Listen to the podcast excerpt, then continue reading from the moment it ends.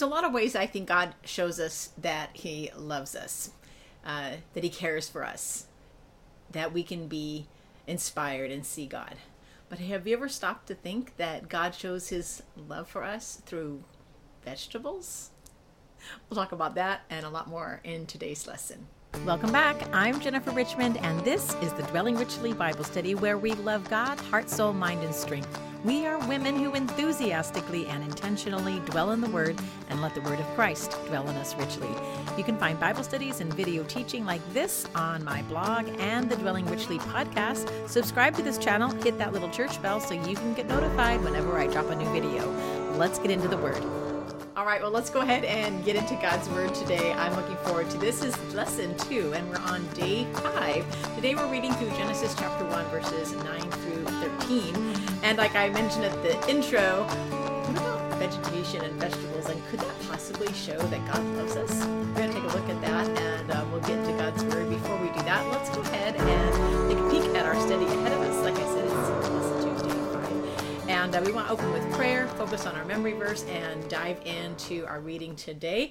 Our focus today will be God assigns purpose. God assigns purpose. All right, let's go ahead and pray and get into God's word.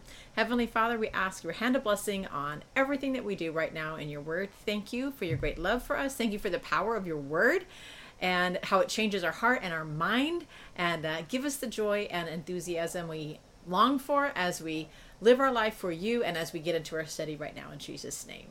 Amen. All right, uh, let's go ahead and take a look at our memory verse, and hopefully you're doing better on it. I mean, you know, it's a song now, and it's a little easier if you've been with us through the Dwelling Richly studies. Every now and then, we'll I'll, I'll mention a song, but this is the first time I think I've ever actually written a song for our memory verse in this study. So I'm happy and excited, and I'm getting great feedback. You guys are enjoying it. Sing it with me now, and let's practice our verse together from Psalm 104, verses 33 through 34, out of the New International Version. Here we go. I will sing to the Lord all my life. I will sing praise to my God as long as I live. May my meditation be pleasing to him as I rejoice in the Lord simple right? How are you guys doing on that? Do you have the wallpaper on your phone yet? Uh, it's right there. You can just download it on my blog page where you find all of these Bible studies. I hope you take the time to do that. And it's a great, easy way to keep God's Word right there in front of you. And maybe even a way to talk about your Bible study with people who might see it and ask, hey, what's that wallpaper? All right, uh, let's go ahead over into our study again. And we are doing our reading from Genesis 1 9 through 13. Grab your Bible. I'll read out loud uh, from the new uh, English translation as usual.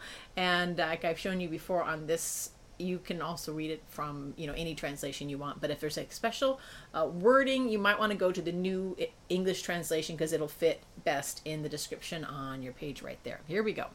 God said, Let the water under the sky be gathered to one place and let dry ground appear. It was so. God called the dry ground land and then gathered the waters and and the gathered waters he called that's kind of a tongue twister. And the gad now that I've slowed it down it's even worse. Let's try that again. And the gathered waters ta-da he called seas. Might as well said he, she sells seashells by the seashore. I can do that one just fine. Oh well. Uh, he called seas. God saw that it was good God said, Let the land produce vegetation, plants yielding seeds, and trees on the land bearing fruit with seed in it according to their kinds. It was so. The land produced vegetation, plants yielding seeds according to their kinds, and trees bearing fruit with seed in it according to their kind.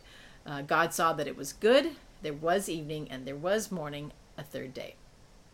All right, there, there's our focus on our lesson here and our, our scripture focus. We'll go into a couple other passages today, and we have been, and we will continue to go through Psalm 104 and make the connections of Psalm 104 back to the, our passage in creation, uh, Genesis chapter 1 as well. So uh, we also have some repeats, and each day we kind of get into that rhythm one, two, and three. And here we go with that. Number one, what you doing today, God? Um, note God's actions from this passage. So back over here to the beginning of Genesis, uh, God said, so there's an action. and we've been making note of those by double underlining them. And you can h- highlight them in blue you can highlight them in red. Um, just do it in a way that makes sense and, and helps you along the way as well. He, god said let the water um, be gathered in one place the dry ground appear. It was so. God called i'm going to hit that one in blue this time. I tried to switch it to blue on this one but it wouldn't yeah, we'll go back. I don't know why. Um, and he gathered, and the dry, uh, and the gathered waters he called sea. So he called and called, and uh, God said, and here we go, said again, uh, let the land produce vegetation. And it was so. Land produced vegetation, plants yielding seeds according to their kinds, trees bearing fruit, seed according to their kinds. God saw. It was good. There was evening and there was morning, the third day. God's actions from this passage. Um, he called, twice, said twice, and saw once. Good job. All right, so what's new? Well, besides all of creation, uh, make note of new words and phrases that are familiar from previous. And We have some repeats today. Um, God said, saw, called. God saw that it was good. Um, and there was evening and there was morning, a third day. No new no new things coming up in terms of like re- repeating phrases. Obviously, we have a new day of creation, but in terms of the pattern, nothing particularly new here. Uh, number three, review and connect. Which verses from Psalm 104 connect to this day of creation?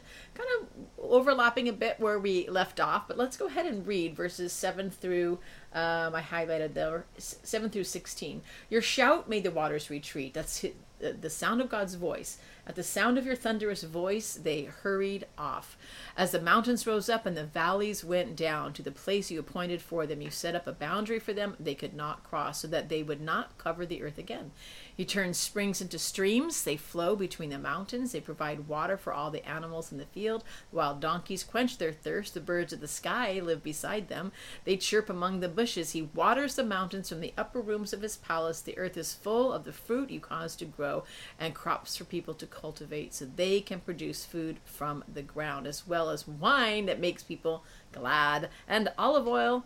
Two of my favorite things wine and olive oil, right? And go tasting for both as well as bread that sustains them. The trees of the, of the Lord receive all the rain they need, the cedars of Lebanon that he planted. All right, so we're moving on after this to, you know, what animal life does with these things, but here's the focus on in Psalm 104 on the things that God created, the vegetation and the purpose that it ends up serving. So I love that connection there in this psalm. All righty.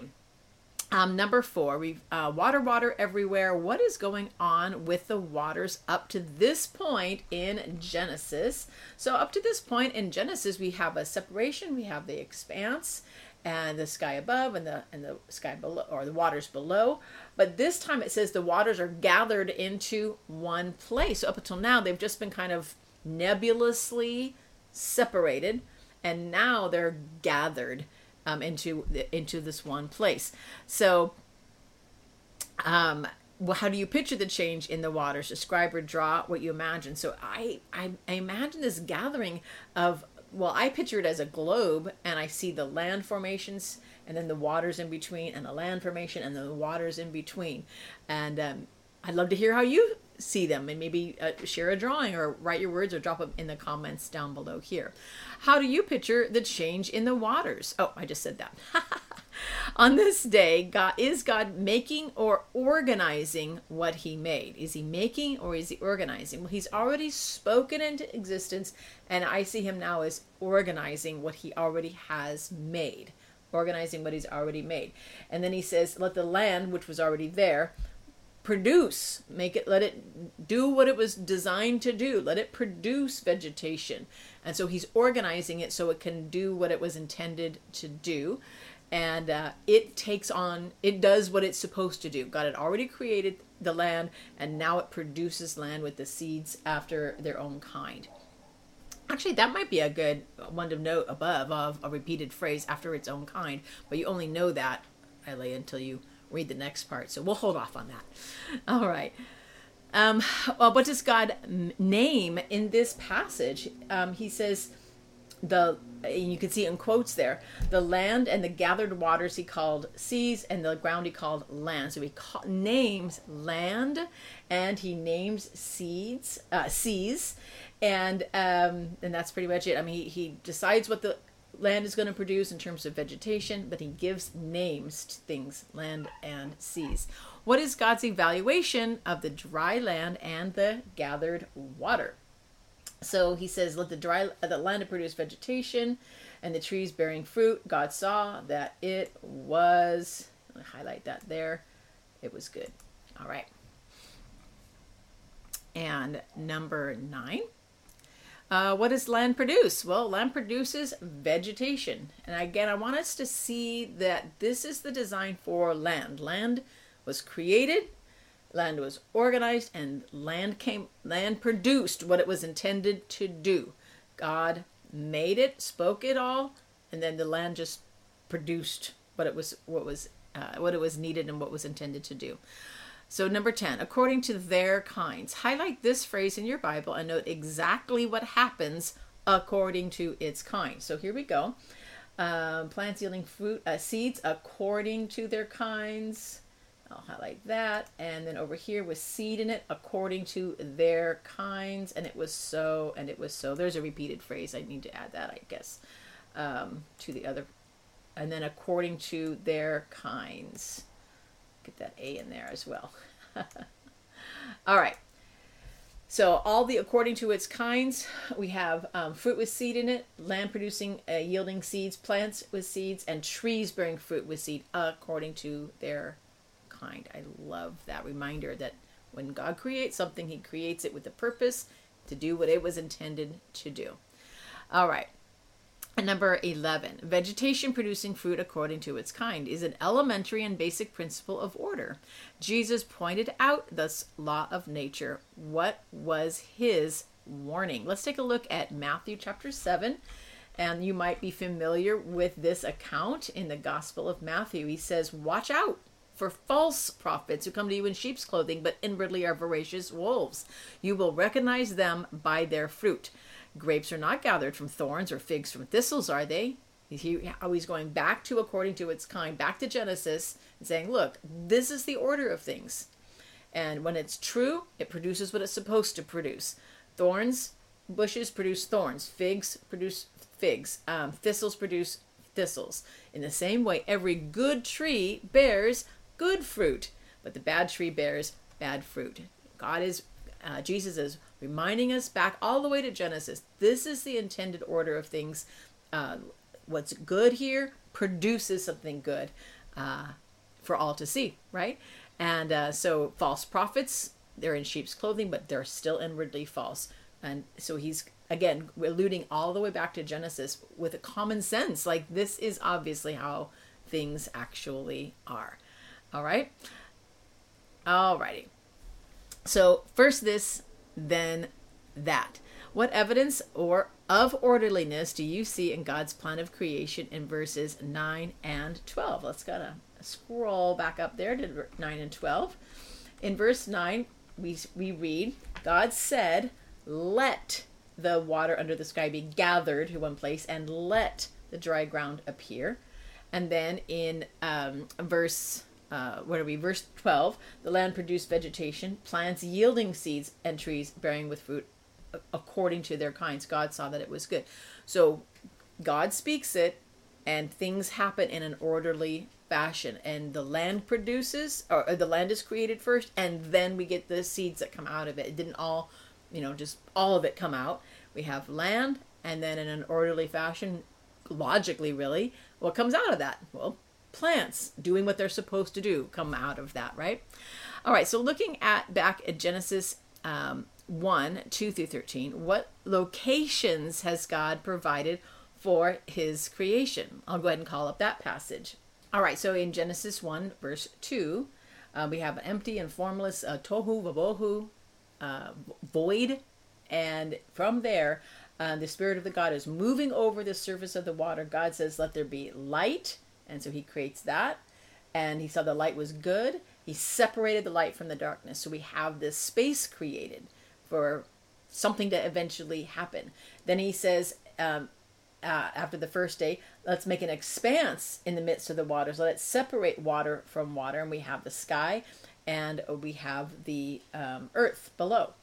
And then he says, um, let the waters under the sky be gathered to one place, let the dry ground appear. So we've got the dry ground land and the waters he called sea. So God's creating space, place, location for his creation to continue to happen. It needs a place to exist, right? So we see that space and that dividing up that God's doing here in this op- on these opening first 3 days, okay? All right. So doubly good uh, only two days uh, uh, on day two um, god did not say it was good. Did you notice that? Go back to day two.